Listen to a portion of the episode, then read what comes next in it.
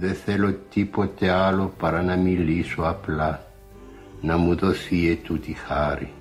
Γιατί και το τραγούδι το φορτώσαμε με τόσες μουσικές που σιγά σιγά βουλιάζει και την τέχνη μας τη στολίσαμε τόσο πολύ που φαγώθηκε από τα μαλάματα το πρόσωπό της. Είναι καιρός να πούμε τα λιγοστά μας λόγια γιατί η ψυχή μας αύριο κάνει πανιά.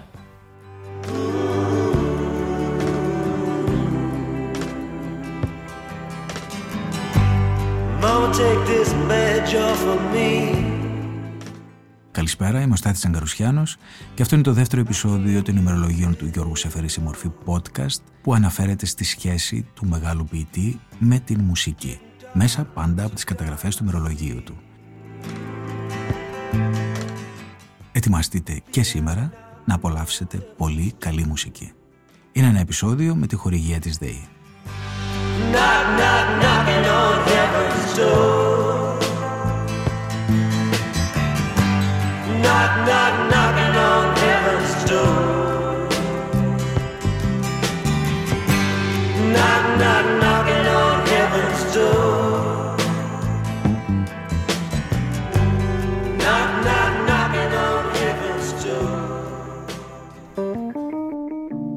Είναι τα podcast της Lifeo.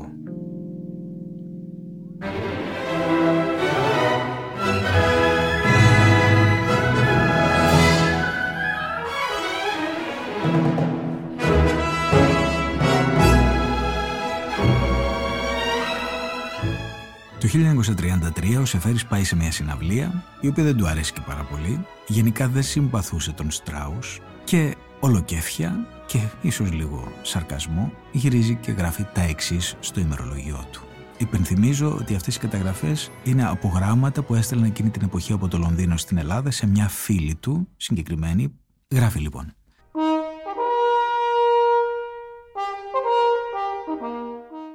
Φίλοι, την άνοιξη του 1928 ήμουν, όχι πολύ, νέος. Μια χαριτωμένη κυρία με αγαπούσε. Εγώ είχα εσωτερικά συναισθήματα εξαφορμής της. Είχε μια περίεργη ζωηράδα την εποχή εκείνη, όπως θυμάμαι, σαν πολύ ευγενικό αράπικο άλογο.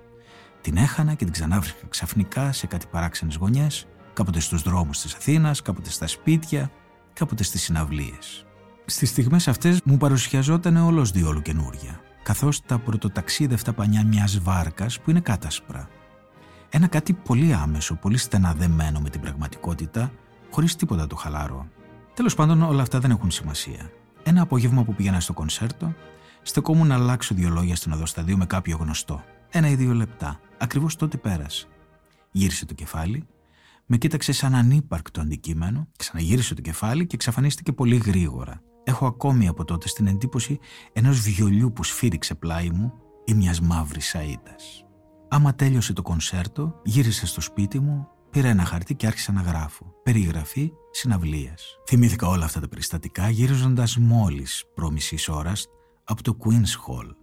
Γέμισα το πρόγραμμά μου με σημειώσεις καθώς άκουγα τη μουσική.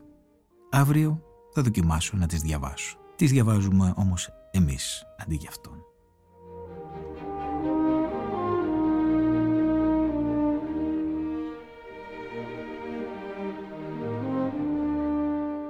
Είχα βρεθεί στην τύχη μπροστά στα όργανα, κουρασμένος σωματικά, ανυπόμονος και κάπως νευριασμένος ζητήματα υπηρεσίας. Η μουσική άρχισε με κάτι του Βέμπερ και έπειτα η κυρία Έλενα Γκέρχαρτ τραγούδισε τραγούδια του δόκτωρα Στράους σαν ανουρίσματα και σαν αργαλιούς.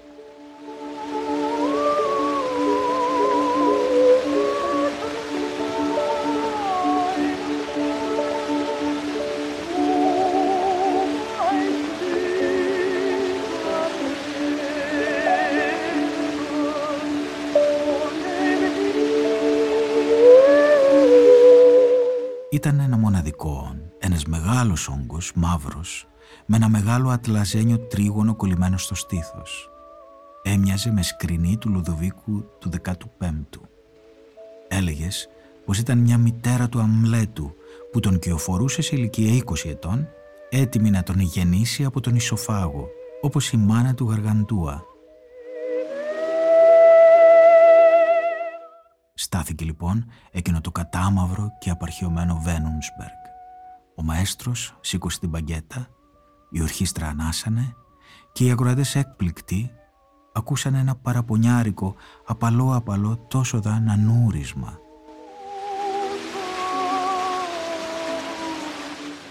Οι κυρίες κοιτάζανε πλάι τους μήπως έχει γεννηθεί ο Αμλέτος σε καμιά γωνιά. Λοιπόν, προβαίνα τώρα σε επίσημες δηλώσεις.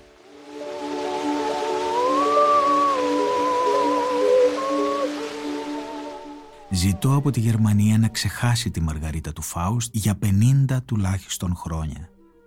Η δήλωση αυτή μου χρησιμεύει για να μεταπηδήσω στο δεύτερο θέμα. Το άλλο νούμερο του προγράμματος ήταν ο Σέμπεργκ, που διεύθυνε τις παραλλαγές για ορχήστρα. Ούτε κι αυτός έχει ελευθερωθεί από τη Μαργαρίτα. Εδώ μπορεί να γελιέμαι, γιατί μιλώ πάνω σε μια πρώτη εντύπωση. Οπωσδήποτε η πρώτη αυτή εντύπωση είναι ότι βρέθηκα ξαφνικά μπροστά σε ένα δίσκο από Λικατέσεν. Ένας αισθηματισμός που σου κολλάει πάνω στην καρδιά σαν όστρακο. Ένα υλικό από ήχους πρώτων βιολιών με σουρντίνα και πίφερα, μια άσωστη γλύκα, χωρίς σανσουαλιτέ, χωρίς δύναμη, λεπτεπίλεκτη, ευγενικιά. Σου έτυχε ποτέ να φιλήσεις άβγαλτο κορίτσι σε μαγευτική νύχτα; Με συγχωρείς, ξέχασα πώ γράφω σε κυρία. Σαν την επίμονη ανάμνηση λοιπόν αυτής της πράξης ύστερα από χρόνια, όταν ο άνθρωπος έχει δει πολλά και γυρίζει σιγά σιγά από το πικρό ταξίδι που λέγεται έρωτας. Όταν έμαθε πια πως η αγάπη δεν είναι φεγγάρι, μήτε επιφωνήματα, παρά μόνο για τους γάτους, αλλά σιωπή, ασήκωτη σιωπή κάποτε, και βράχος που τον βαράει κατά μεσήμερα ο ήλιος.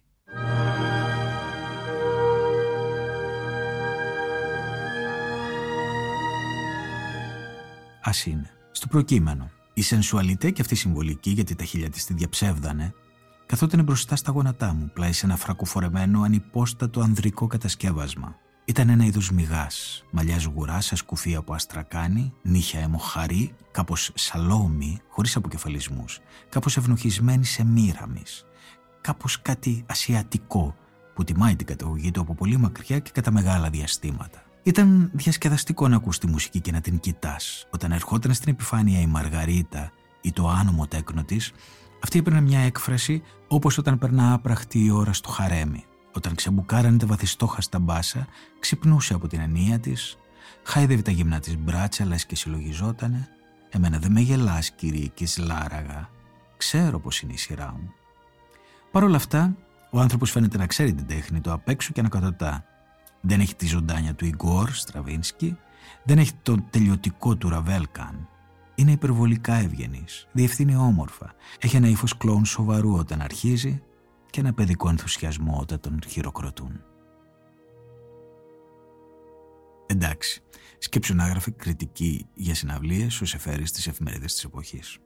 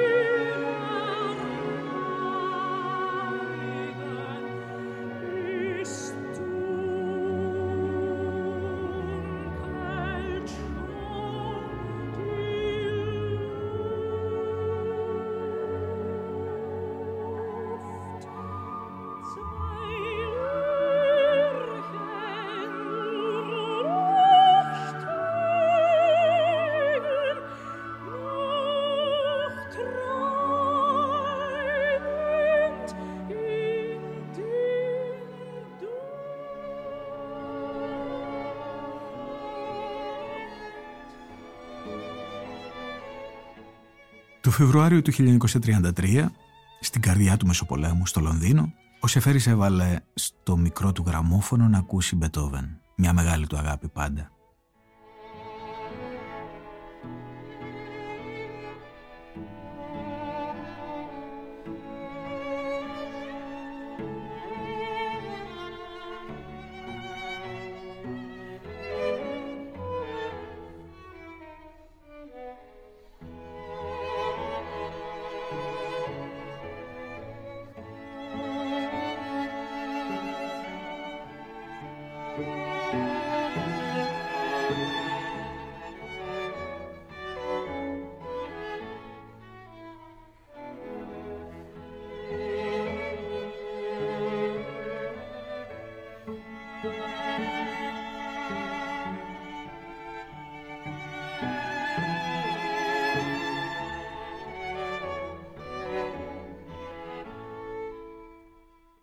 Τρίτη άκουσα το κουαρτέτο Λένερ, ένα από τα τελευταία κουαρτέτα του Μπετόβεν, χαριτωμένο, βαθύ, απαλό και ακριβές, και ένα έξοχος σεξτέτο για δύο κόρνα και κουαρτέτο.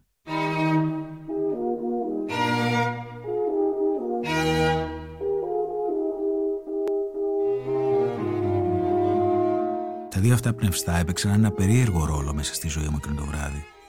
Ήταν σαν εμένα και ένα αγαπημένο φίλο, καθόλου μπελάτρα ούτε στην κουβέντα τους ούτε στη συμπεριφορά τους.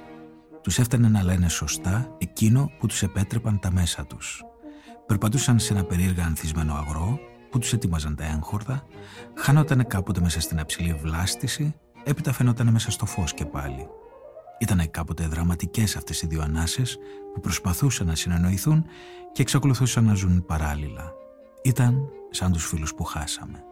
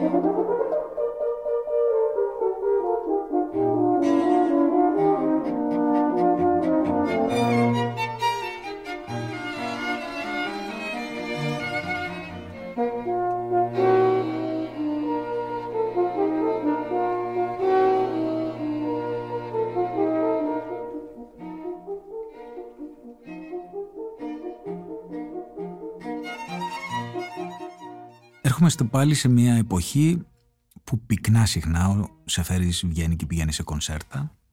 Εδώ Μάρτης του 1933.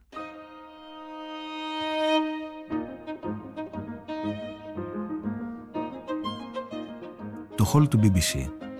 Μια πολύ συμπαθητική μοντέρνα αίθουσα, κάτι σαν το στούντιο του Σαν Ελιζέ.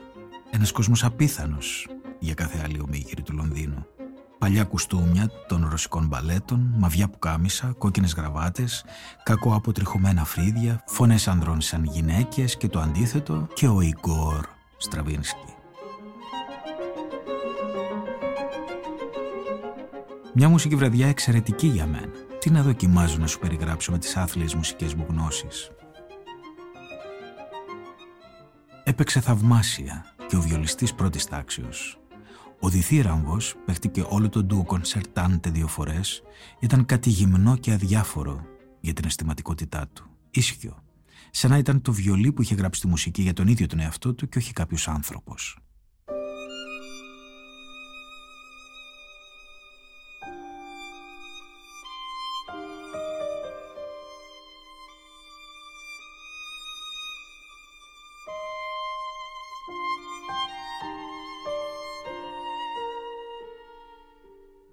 Τι ζωή έχει μέσα του αυτός ο χλωμός Ασιάτης. Α, όπως πάντα, όταν βρεθώ μπροστά σε κάτι που δέχομαι χωρίς επιφύλαξη, βρέθηκα τσακισμένος στο τέλος, γεμάτος παράπονο και θλίψη, μικρός σαν ένα σπασμένο παιχνίδι.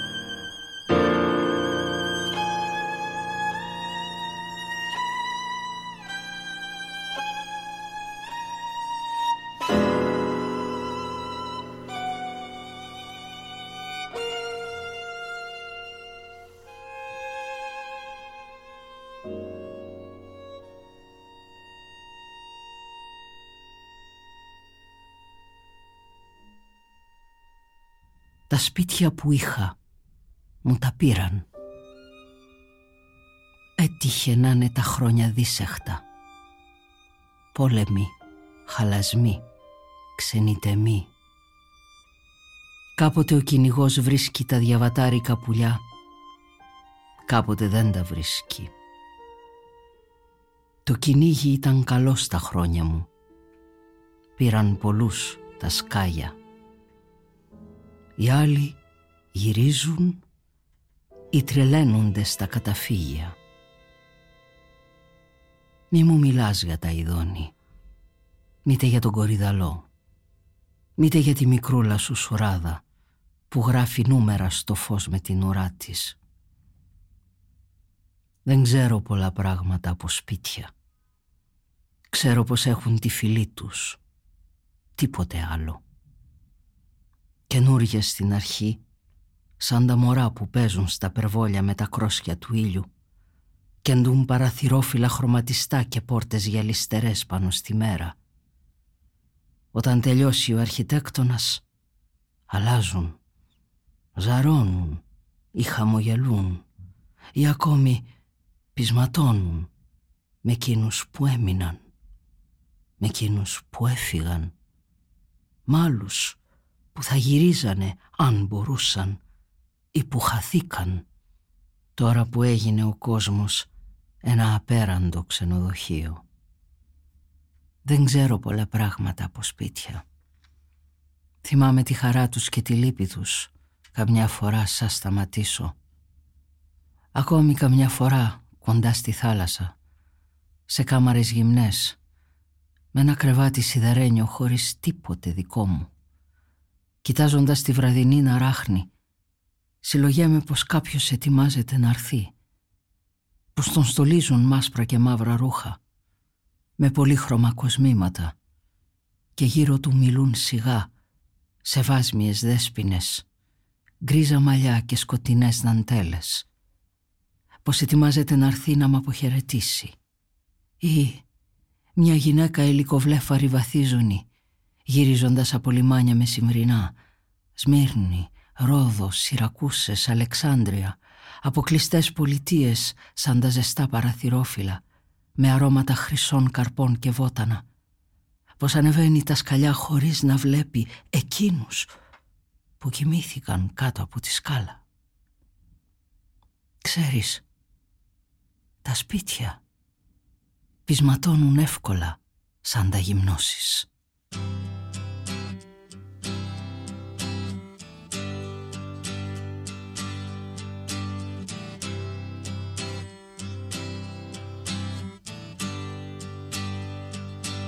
Time takes a cigarette, puts it in your mouth.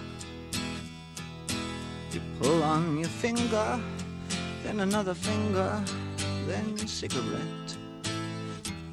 The water wall is calling, it lingers, then you forget. Oh, ho, ho, ho, you're a rock and roll suicide. You're too old to lose it, too young to choose it. Η κυρία με την οποία αλληλογραφούσε τότε ο Σεφέρης είχε και η ίδια μουσικές γνώσεις και προφανώς σε μια επιστολή της θα του είχε μιλήσει για το Χάιντ. Τον Απρίλη ο Σεφέρης της απάντησε το εξής.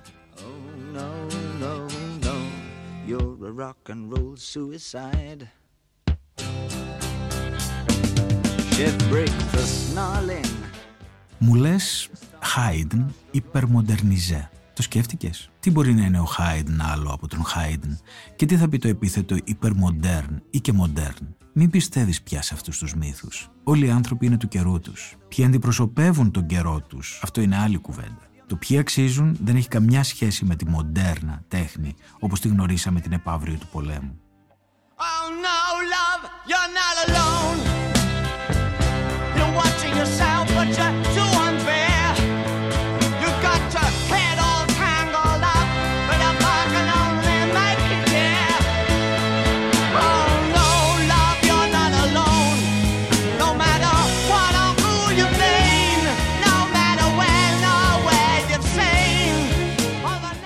τα λίγα που ξέρω, στη θρησκευτική μουσική υπάρχουν δύο έργα σημαντικά του καιρού μας, δύο σταθμοί. Ο Δαβίδ του Ονεγκέρ και η Συμφωνία των Ψαλμών, του Στραβίνσκι. Από εκεί και πέρα ο δρόμος είναι ανοιχτός. Αλλά θέλοντας δεν θέλοντας, ένας μουσικός που θα δουλέψει κάτι ανάλογο δεν μπορεί να με τους λάβει υπόψη.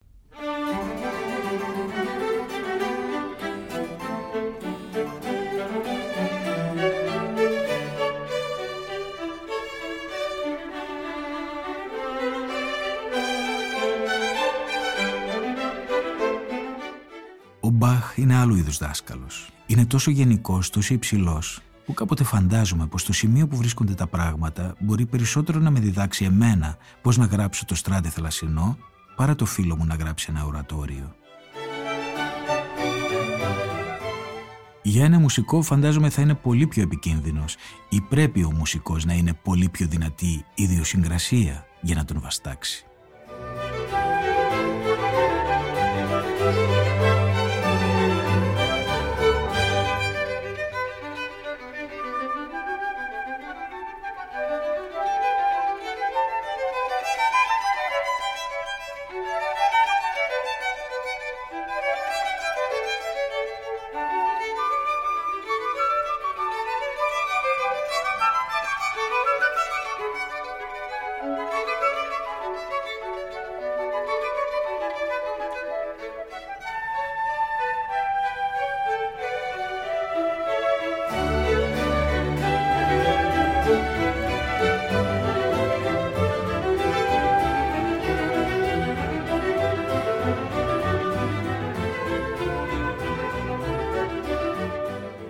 Χτες έπαιζαν ολόκληρα τα καταματθέων πάθη του Μπαχ στο Queen's Hall. Πρωί και απόγευμα ήμουν σε ένα σπίτι στην εξοχή καλεσμένος και στάθηκε αδύνατο να πάω.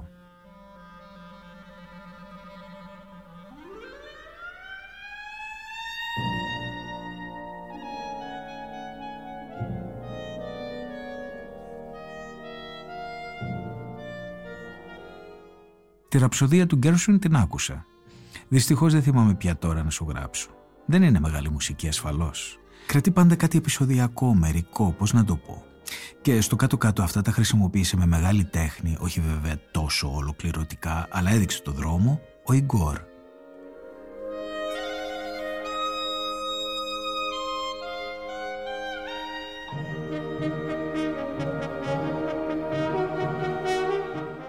Οπωσδήποτε χαίρεται κανείς βλέποντας κάποιος μια τόση φρεσκάδα, κι ας είναι κάποτε απλοϊκή. Ίσως πάλι εμείς να είμαστε διαφορετικές ράτσες.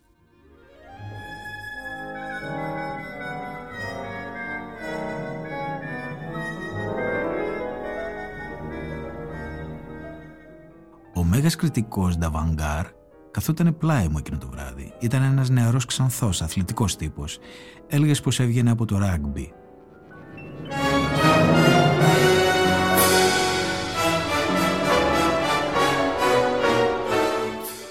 Έπαιζαν τη φανταστική συμφωνία του Μπερλιός. Πήγε να πάθει δηλητηρίαση. Σε ένα διάλειμμα μου λέει «Θα βαστίξει πολύ αυτό το κακό». Εγώ ήρθα για τον Γκέρσουιν. Του είπα πως θα βαστίξει. Στην άλλη διακοπή μου λέει «Τι νομίζετε πως θα είναι η ραψοδία» Του είπα ότι φαντάζομαι να είναι πετυχημένο όπως και η γαλάζια ραψοδία. Ενθουσιάστηκε. Όταν τέλειωσε η ραψοδία, μόνο που δεν γκρεμίστηκε από τον μπαλκόνι. Ο Στράτης Θαλασσινός λέει να πάει φέτος να ακούσει το Ring παρακάλα να μην πεθάνει.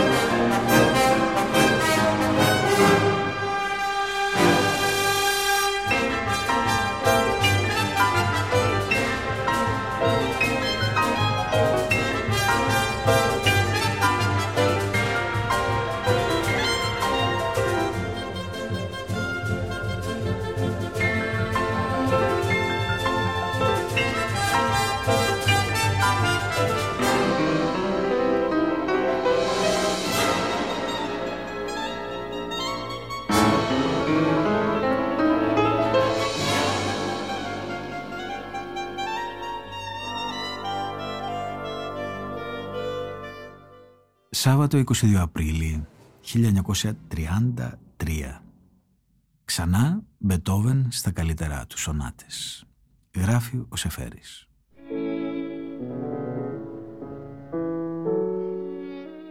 Γυρίζω από το κονσέρτο Χούμπερμαν και Σνάμπελ. Τέσσερις σονάτες του Μπετόβεν όπως 30, νούμερο 2, 96, 23 και 24. Και οι τέσσερις, αν δεν γελιέμαι, μου ήταν άγνωστες. Στη δεύτερη, ένα αντάτζιο εσπρεσίβο που μου άφησε πολλά ερωτηματικά και που θα ήθελα να ξανακούσω όπως ολόκληρο το κομμάτι. Φράσεις περίεργες που με έφεραν στα κουαρτέτα που έμαθα να αγαπώ χάρη στο μικρό γραμμοφωνό μου που βρίσκω τώρα ανεπαρκέστατο.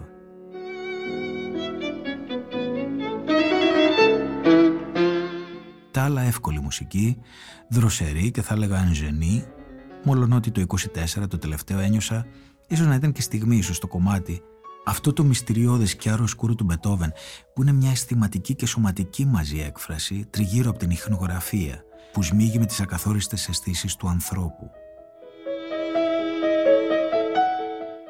Τον παρομοιάζω με το Ρέμπραντ, ίσως αυθαίρετα, και έλεγα πως το Βαν μπροστά στο όνομά του ασφαλώς κάτι ήθελα να πει. Όλα αυτά μπορεί να είναι σχολικά που σου λέω, αλλά ντρέπομαι να είμαι τόσο αμαθή σε τόσα πράγματα και τόσο απειπόλαια αυτοδίδακτος. Για να μπορέσω κάτι να κρατήσω ή να κρίνω με κάποιο τρόπο μουσική, θα έπρεπε να μπορούσα να παρακολουθώ ένα κονσέρτο με την παρτιτούρα και να σημειώνω στο περιθώριο. Αλλιώς αναγκαστικά θα λέω διαρκώς κοινοτοπίε και φιλολογίες σε ζητήματα που δεν σηκώνουν τέτοιες κουβέντες.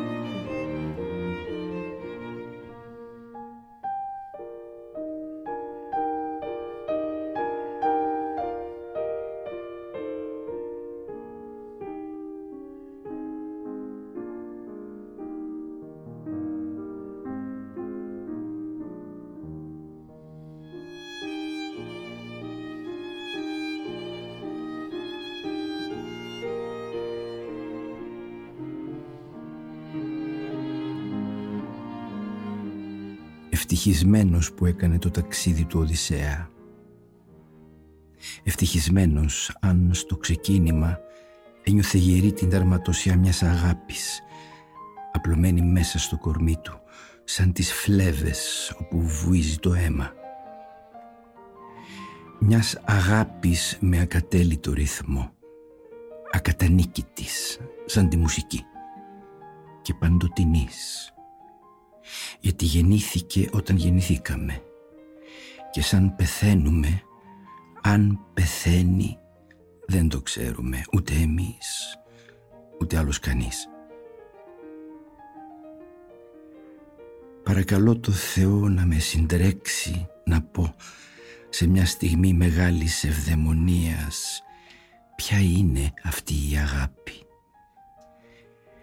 Κάθομαι κάποτε τριγυρισμένος από την ξενιτιά και ακούω το μακρινό βουισμά της σαν τον αχώ της θάλασσας που έσμιξε με το ανεξήγητο δρολάπι. Και παρουσιάζεται μπροστά μου πάλι και πάλι το φάντασμα του Οδυσσέα με μάτια κατακόκκινα από του κοιμάτου την αρμύρα και από το μεστομένο πόθο να ξαναδεί τον καπνό που βγαίνει από τη ζεστασιά του σπιτιού του και το σκυλί του που γέρασε προσμένοντας στη θύρα.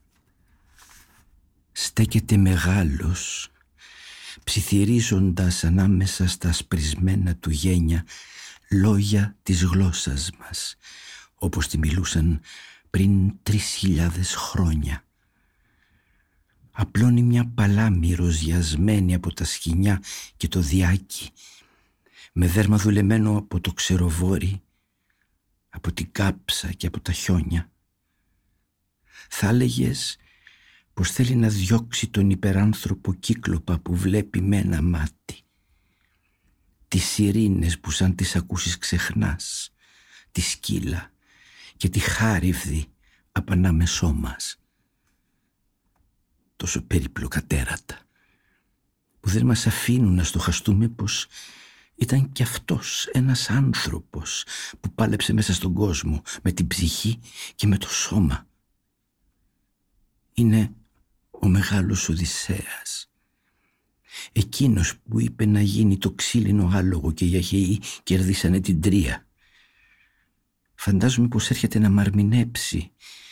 Πώς να φτιάξω κι εγώ ένα ξύλινο άλογο για να κερδίσω τη δική μου τρία.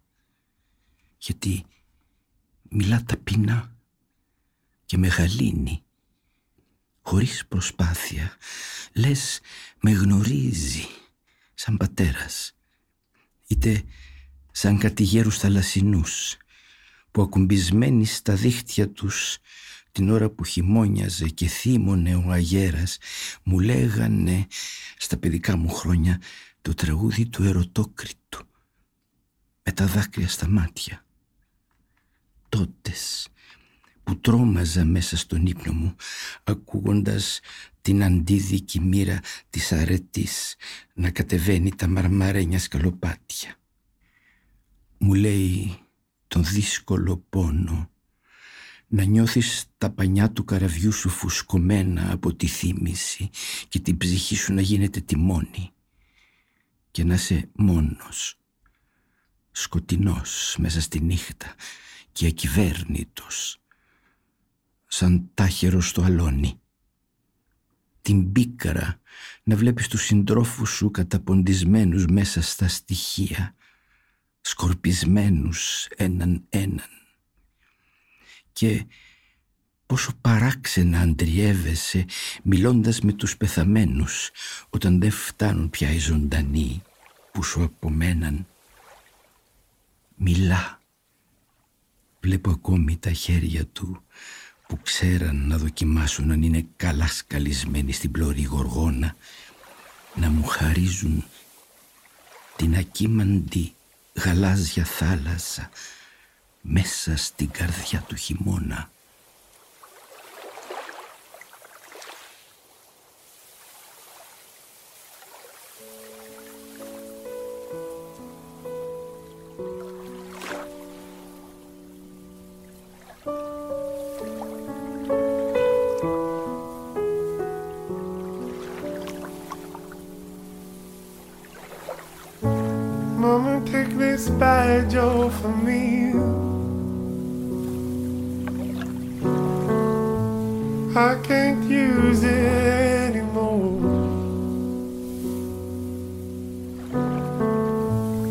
I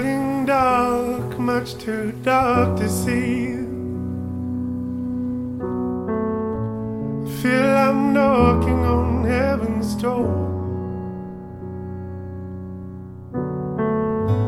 Knock, knock, knocking on heaven's door. Knock, knock, knocking on heaven's door.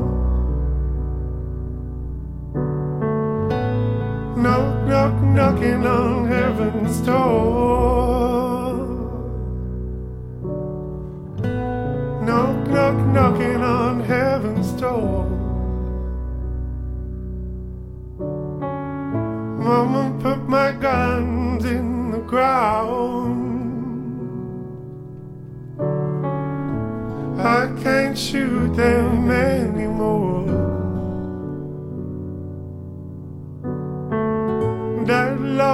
black cloud is coming down. I feel I'm knocking on heaven's door. Knock, knock, knocking on heaven's door. Knock, knock, knocking on heaven's door.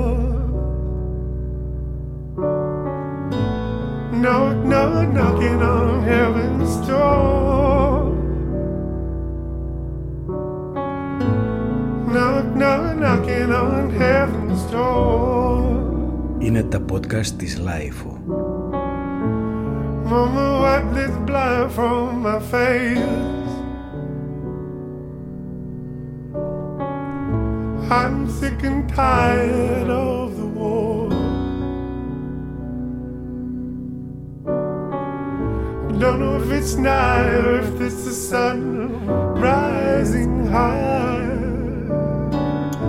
Scared of knocking on heaven's door. Knock, knock, knocking on heaven's door.